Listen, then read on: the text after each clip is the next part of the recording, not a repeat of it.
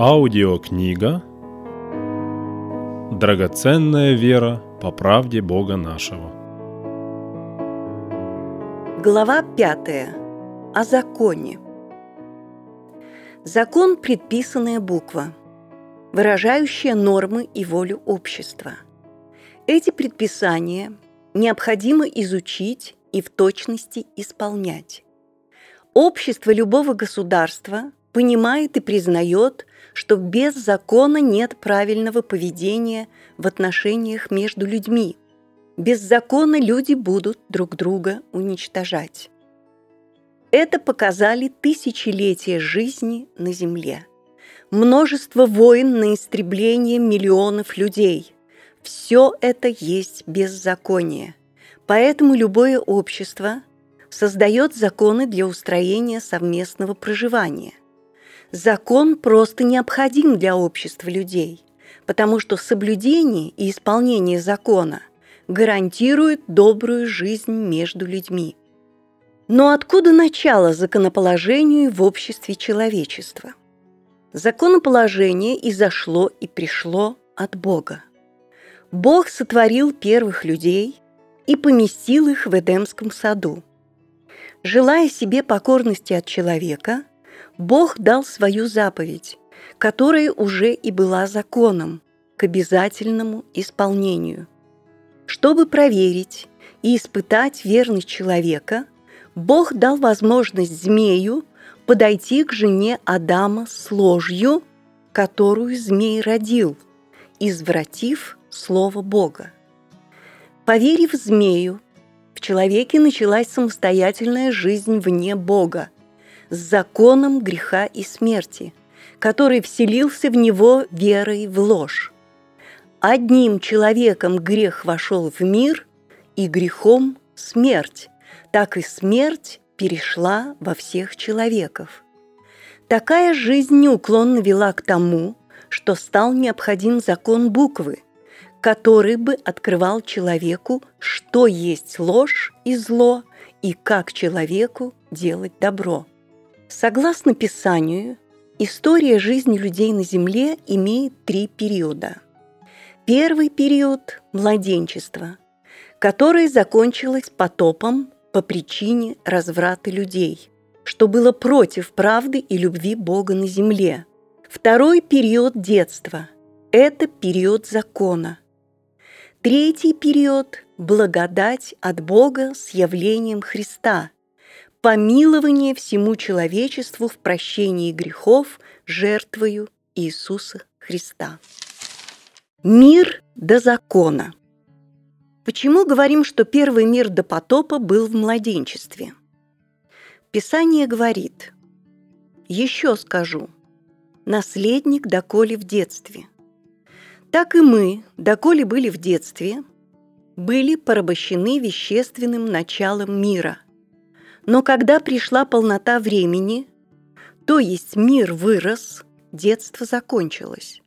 Время под законом называется детством мира. Получается, что первый мир находился во младенческом состоянии, когда не было ни закона, ни благодати, потому что люди были еще просто не в силах что-то из этого понять, принять и понести – Первый мир был не оставлен, но Бог Духом Своим постоянно пребывал в их среде, увещевал, убеждал. Точно так, как со своими младенцами поступают люди и сегодня, воспитывают их. Что требовалось тогда от людей? Только одно – веровать в Бога. Однако люди не слушались Духа Божия. Они не понимали, да и не могли еще понимать, но, будучи душевными, законом греха и смерти, который их увлекал, они этим влечением предавались. Не имея сознания греха, потому что не было закона, быстро развратились, говорит слово. Оставлять так было нельзя, ибо куда бы это привело? Поэтому Бог и свершил над ними суд по плоти, истребив первый мир, кроме семейства Ноя, потопом. После потопа покинув ковчег, Ной свершил жертвоприношение. И устроил Ной жертвенник Господу, и взял из всякого скота чистого, и из всех птиц чистых, и принес во всесожжение на жертвенники. И обонял Господь приятное благоухание, и сказал Господь в сердце своем, «Не буду больше проклинать землю за человека, потому что помышление сердца человеческого – зло от юности его, и не буду больше поражать всего живущего, как я сделал. Впредь во все дни земли сеяние и жатва, холод и зной, лето и зима, день и ночь не прекратятся. Как понимать это жертвоприношение животных? Надо упомянуть, что самые первые люди, сыны Адама и Евы, также приносили дары Господу от плодов земли и от первородных стада, хотя не было еще ни закона, ни повеления от Господа, чтобы люди приносили ему в дар жертвы для всесожжения. Из этого становится ясно, что люди, поверив Господа и в благодарность Господу, сами от себя стали это делать. Впоследствии жертвоприношение было Богом внесено в закон Моисеев, как обязательное исполнение во славу и благодарение Господу Богу, и приобрело многостороннее значение. Жертвы приносились как проявление любви и благодарения Господу Богу для прощения греха и в очищение от вины за многие преступления. Эти жертвы указывали на жертву Иисуса Христа. Веруя в жертвы Ветхого Завета, люди, не зная, верили в жертву Иисуса Христа. Кровь тельцов и козлов не могла истреблять грехи, но вера в Бога давала Богу власть и возможность вменять эту веру человеку и давать ему свою святость, свое бессмертие в день, когда Бог брал эту душу к себе в свое царство. Бог знает, как Он это делал. Факт – Он это делал. Когда мир развился и подрос, снова умножились преступления – чтобы люди получили возможность рассуждать, что есть зло и что есть добро, стало необходимым ввести закон, преподанный великим пророком и вождем народа израильского Моисеем, о чем теперь рассмотрим подробнее. Закон для Израиля. Господь Бог избрал Моисея и определил ему вывести народ Израиля из Египта – где они были обращены в рабство фараоном и служили и покорялись господству над ними египтян. Выведя израильский народ из Египта, Господь довел их до горы Харива в пустыне, где объявил Моисею, что по воле и по повелению Бога Моисей преподаст Израилю закон от Бога для правильной и богоугодной жизни, чтобы благословение Божие пребывала на Израиле. Бог обещал им землю ханаанскую, одну из самых лучших земель на земле, в вечное наследство, если они будут покорны Богу, будут преданы и неуклонно соблюдать и в точности исполнять заповеди и постановления закона.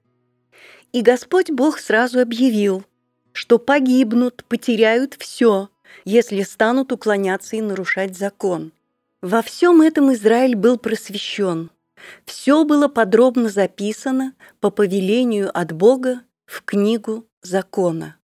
Итак, Израиль, слушай постановления и законы, которые я научаю вас исполнять, дабы вы были живы и пошли и наследовали ту землю, которую Господь Бог отцов ваших дает вам – не прибавляйте к тому, что я заповедую вам, и не убавляйте от того. Соблюдайте заповеди Господа Бога нашего, которые я вам заповедую. Господь Бог у подножия горы Синай повелел Моисею приготовить весь народ для встречи с Богом, который объявил, что сойдет на вершину горы. будет говорить Моисею громко, так что весь народ будет слышать Бога. Уже в Новом Завете для нас написано «Вы, мы сегодня, приступили не к горе, осязаемой и пылающей огнем. Бог сошел в огне, не ко тьме и мраку и буре, не к трубному звуку и глазу глаголов, которые слышавшие просили, чтобы к ним более не было продолжаемо слова. И столь ужасно было это видение, что и Моисей сказал «Я в страхе и трепете».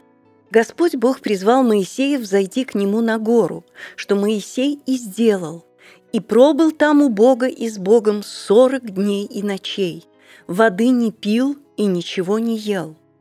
И дал ему Господь две каменные скрижали, на которых перстом было начертано самим Богом десять слов.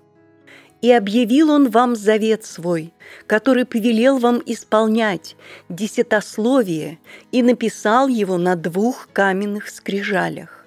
Как же надо было исполнять десять слов, которые составляли весь закон Моисеев – Народу самому это было просто невозможно понять, что содержало каждое слово, написанное перстом Божиим.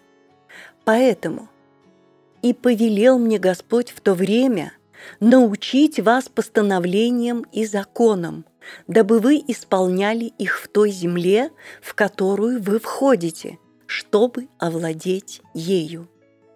Научая десятословию и объясняя его – получилось пять книг Моисея. Чтобы теперь верно и правильно израильтянину научиться исполнять закон, необходимо было. Да не отходит сия книга закона от уст твоих, но поучайся в ней день и ночь, дабы в точности исполнять все, что в ней написано. Тогда ты будешь успешен в путях твоих и будешь поступать благоразумно. Только будь тверд и очень мужествен – и тщательно храни и исполняй весь закон, который завещал тебе Моисей, раб мой. Не уклоняйся от него ни направо, ни налево. Закон от Бога был дан навечно, доколе будет жизнь по плоти и для плоти. Поэтому, если человек телом Христовым не умрет для закона, он остается под законом до телесной смерти – сохраняя и исполняя закон Моисеев, «Блажен ты, Израиль! Кто подобен тебе, народ, хранимый Господом, который есть щит, охраняющий тебя, и меч славы твоей? Враги твои раболепствуют тебе, и ты попираешь выи их, прибежище твое, Бог древний, и ты под мышцами вечными». Израиль живет безопасно один. Око Иакова видит пред собою землю, обильную хлебом и вином, и небеса его каплют росу. Достаточно прочитать о времени царствования Соломона, чтобы понять, как жил Израиль. Но не устоял Израиль в исполнении закона, начал его нарушать и приступать. Наконец оказался Израиль отвергнутым Богом, стал падать, пока не потерял все. Об этом свидетельствует Писание многих пророков в Ветхом Завете. Что же не хватало Израилю? В чем была причина того, что они постоянно уклонялись от закона Господа и увещевания пророков? От 13 года Иосии, сына Амонова, царя Иудейского, до сего дня, вот уже 23 года, было ко мне слово Господне, и я с раннего утра говорил вам, и вы не слушали. Господь посылал к вам всех рабов своих, пророков, с раннего утра посылал, и вы не слушали и не преклоняли ухо своего, чтобы слушать. Вам говорили, обратитесь каждый от злого пути своего и от злых дел своих, и живите на земле, которую Господь дал вам и отцам вашим из века в век. И не ходите во след иных богов, чтобы служить им и поклоняться им. Но вы не слушали меня, говорит Господь. прогневляя меня делами рук своих на зло себе. О пророках. Сердце мое во мне раздирается, все кости мои сотрясаются. Я как пьяный, как человек, которого одолело вино ради Господа и ради святых слов Его, потому что земля наполнена прелюбодеями, потому что плачет земля от проклятия. Засохли пастбища пустыни, и стремление их – зло, и сила их – неправда, ибо и пророк, и священник – лицемеры. Так говорит Господь Саваоф. Не слушайте слов пророков, пророчествующих вам. Они обманывают вас, рассказывают мечты сердца своего, они от уст Господних. Они постоянно говорят пренебрегающим меня. Господь сказал, мир будет у вас. И всякому поступающему по упорству своего сердца говорят, не придет на вас беда. Но беда, о которой говорили, предупреждали и увещевали истинные Божии пророки, пришла. Достаточно прочитать книги пророка Иеремии и плач Иеремии, в которых описан весь ужас и великая беда, которая пришла на Израиль за их непослушание Господу, за то, что постоянно уклонялись от правды Господа Бога живого и истинного. Они поклонялись и служили идолам язычников, самое мерзкое пред Господом во все времена. Непременно это есть и сегодня, и останется до конца существования этого мира. То в чем же дело? Что мешало Израилю оставаться всегда верными Богу своему? Они жили отдельно от других народов в своем государстве, не имея никакого влияния извне. Границы Израиля тщательно охранялись. Никто чужой не мог им навязывать что-то свое. Однако они постоянно уклонялись в идолопоклонство, хотя об идолах они были неоднократно просвещены законом Моисея и всеми пророками. И все же Израиль впадал в ужасное идолопоклонство. Законом познается грех. Становится ясно и очень понятно то, о чем неоднократно говорится в Новом Завете. Но мы знаем, что закон, если что говорит, говорит к состоящим под законом, так что заграждаются всякие уста, и весь мир становится виновным пред Богом, потому что делами закона не оправдается пред Ним никакая плоть. Ибо законом познается грех. Глядя на историю Израиля, ясно подтверждается слово учения истины. Одним человеком грех вошел в мир, и грехом смерть так и смерть перешла во всех человеков, потому что в нем, первом человеке Адаме, все согрешили. Очень ясно описано апостолом Павлом в 7 главе к римлянам о том, что грех, закон греха и смерти, живущий в человеке, сильнее ума, воли, всей души человека, так что он не имеет никакой силы освободиться от этого закона греха и смерти ибо не понимаю, что делаю, потому что не то делаю, что хочу, а что ненавижу, то делаю. Так есть с каждым сегодня, кто находится под законом.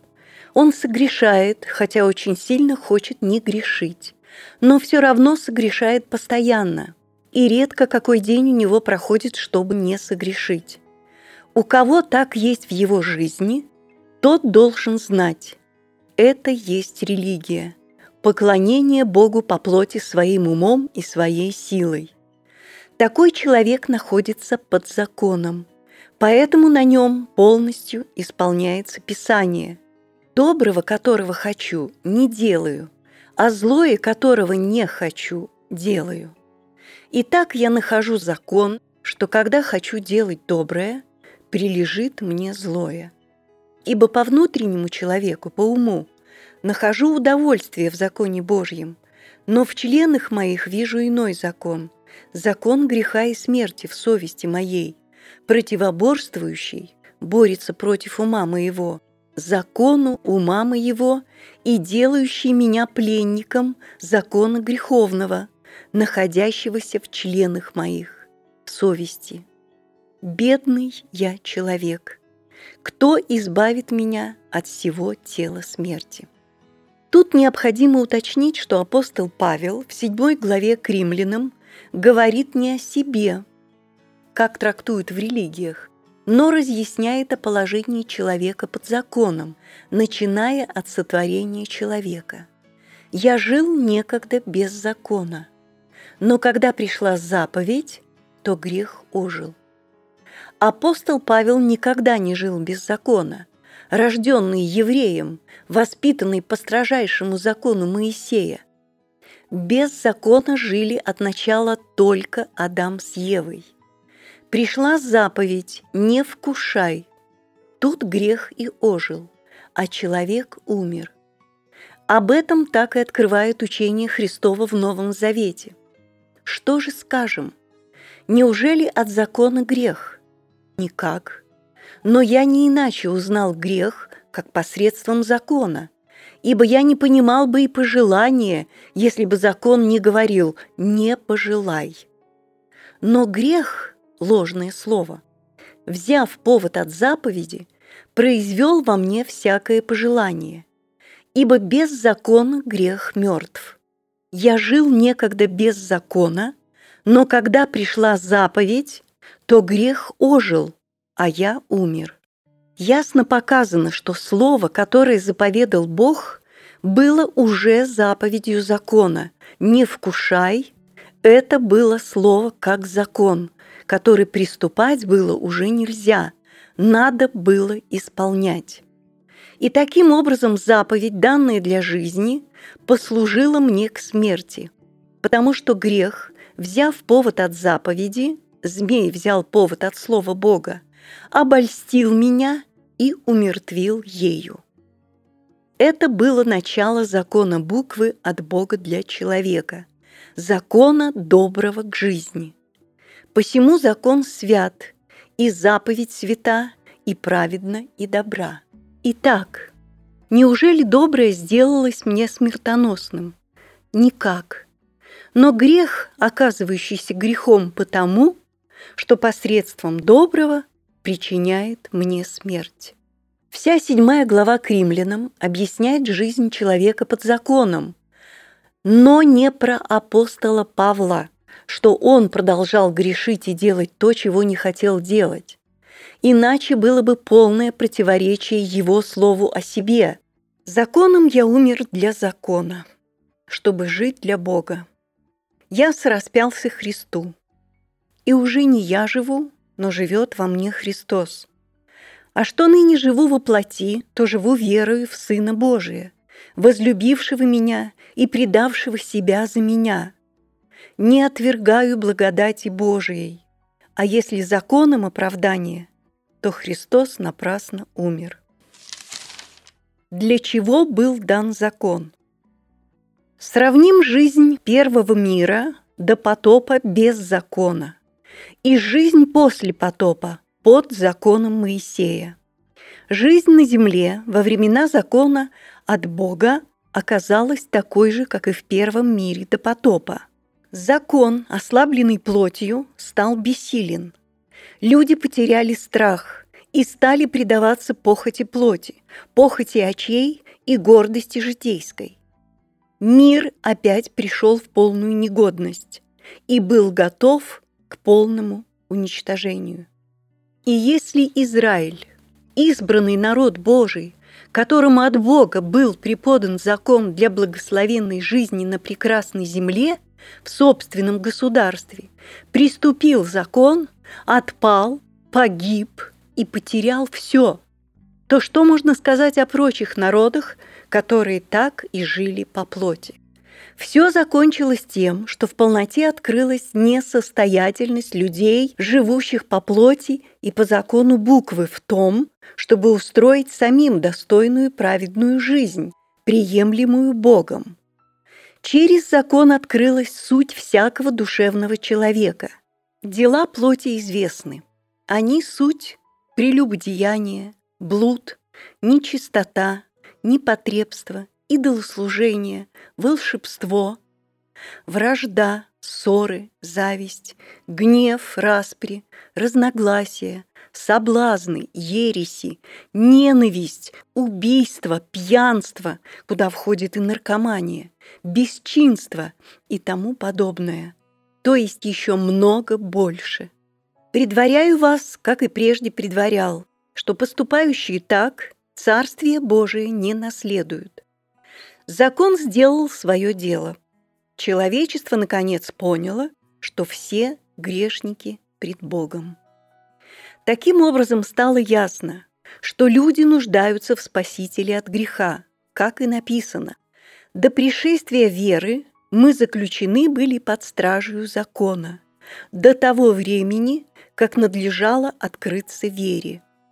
Итак, закон был для нас детоводителем ко Христу, дабы нам оправдаться верою. По пришествии же веры мы уже не под руководством детоводителя. Братья, говорю по рассуждению человеческому. Даже человеком утвержденного завещания никто не отменяет и не прибавляет к нему.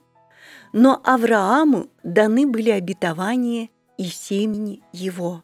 Не сказано и потомкам, как бы о многих, но как об одном, и семени твоему, которое есть Христос. Я говорю то, что завета о Христе, прежде Богом утвержденного, закон, явившийся спустя 430 лет, не отменяет так, чтобы обетование потеряло силу. Ибо если по закону наследство, то уже не по обетованию. Но Аврааму Бог даровал оное по обетованию. Для чего же закон? Он дан после по причине преступлений до времени пришествия семени, к которому относится обетование. Итак, закон противен обетованиям Божиим? Никак. Ибо если бы дан был закон, могущий животворить, то подлинно праведность была бы от закона. Отменение же прежде бывшей заповеди бывает по причине ее немощи и бесполезности – ибо закон ничего не довел до совершенства. Ибо невозможно, чтобы кровь тельцов и козлов уничтожала грехи. Он же однажды, к концу веков, явился для уничтожения греха жертвою Своею. Христос, входя в мир, сказал о себе, «Вот иду исполнить волю Твою, Божию». Отменяет первое – закон, чтобы постановить второе. По сей-то воле освящены мы единократным принесением тела Иисуса Христа, ибо Он одним приношением навсегда сделал совершенными освящаемых. Что же скажем? Язычники, не искавшие праведности, получили праведность, праведность от веры, а Израиль, искавший закона праведности – не достиг до закона праведности. Почему? Потому что искали не в вере, а в делах закона, ибо приткнулись о камень преткновения, о Христа, Его слово учения, как написано. Вот полагаю в Сионе камень преткновения и камень соблазна, но всякий верующий в него не постыдится. Ибо свидетельствую им, что имеют ревность по Боге, но не по рассуждению. Ибо не разумея праведности Божией, Христос – наша праведность от Бога, и усиливаясь поставить собственную праведность, они не покорились праведности Божией, потому что конец закона – Христос, к праведности всякого верующего. Евреи были полностью преданы закону дел Моисея – по которому праведности достигнуть своими усилиями было невозможно. Очень ярко об этом засвидетельствовал апостол Павел. и написал церкви, вразумляя их. Хотя я могу надеяться и на плоть. Обрезанный восьмой день из рода Израилева, колено Вениаминова, еврей от евреев, по учению фарисей, по ревности гонитель Церкви Божией, по правде законной, непорочной. Но что для меня было преимуществом, то ради Христа я почел читою. Да и все почитают читою ради превосходства познания Христа Иисуса, Господа моего. Для Него я от всего отказался, и все почитаю за ссор, чтобы приобрести Христа и найтись в Нем не со своей праведностью, которая от закона, но с тою, которая через веру во Христа, с праведностью от Бога по вере, чтобы познать Его и силу воскресения Его и участие в страданиях Его, сообразуясь смерти Его, чтобы достигнуть воскресения мертвых. Говорю так не потому, чтобы я уже достиг или усовершился, но стремлюсь, не достигну ли и я, как достиг меня Христос Иисус. Братья, я не почитаю себя достигшим, а только забывая заднее и простираясь вперед, стремлюсь к цели, к почести вышнего звания Божия во Христе Иисусе. Благодать от Бога. Великий святой Бог, один обладающий бессмертием, творя человека, имел великое намерение построить святой, вечный город Иерусалим – Эту тайну он открыл уже Аврааму, и этого города Авраам ожидал. Бог сотворил человека свободной личностью, способной понимать добро и зло, научаться и познавать. Воля Бога для человека заключена в том, чтобы он познал Бога, Его любовь и правду, и понял на самом деле, что есть сама жизнь. Бог попустил человеку ходить своими путями для того, чтобы человек понял и осознал, какое он сам по себе ничтожество, что своими силами он никогда не сможет сделать себя святым и праведным, и что это может сделать только Бог, и только в том случае, если человек поверит, доверится Ему и вознуждается в нем так, чтобы Бог соделал из него пригодный ему сосуд. Поэтому через учение Господа Иисуса Христа Господь Бог открыл. Но то скажу вам, братья, что плоть и кровь не могут наследовать Царствие Божие, и тление не наследует нетления. Чтобы осуществить до конца свое намерение, Бог объявил помилование всему человечеству, прощая все грехи и снимая всю вину жертвою Иисуса Христа, который принял смерть свою за всех, будучи чистым, святым и абсолютно невинным. Таким образом, всем людям дана возможность спастись. Для этой цели великий Бог послал на землю Господом и Спасителем Сына Своего, который принял кровь и плоть, стал человеком оставаясь и Богом. Наступило лето Господне благоприятное. Это время благодати.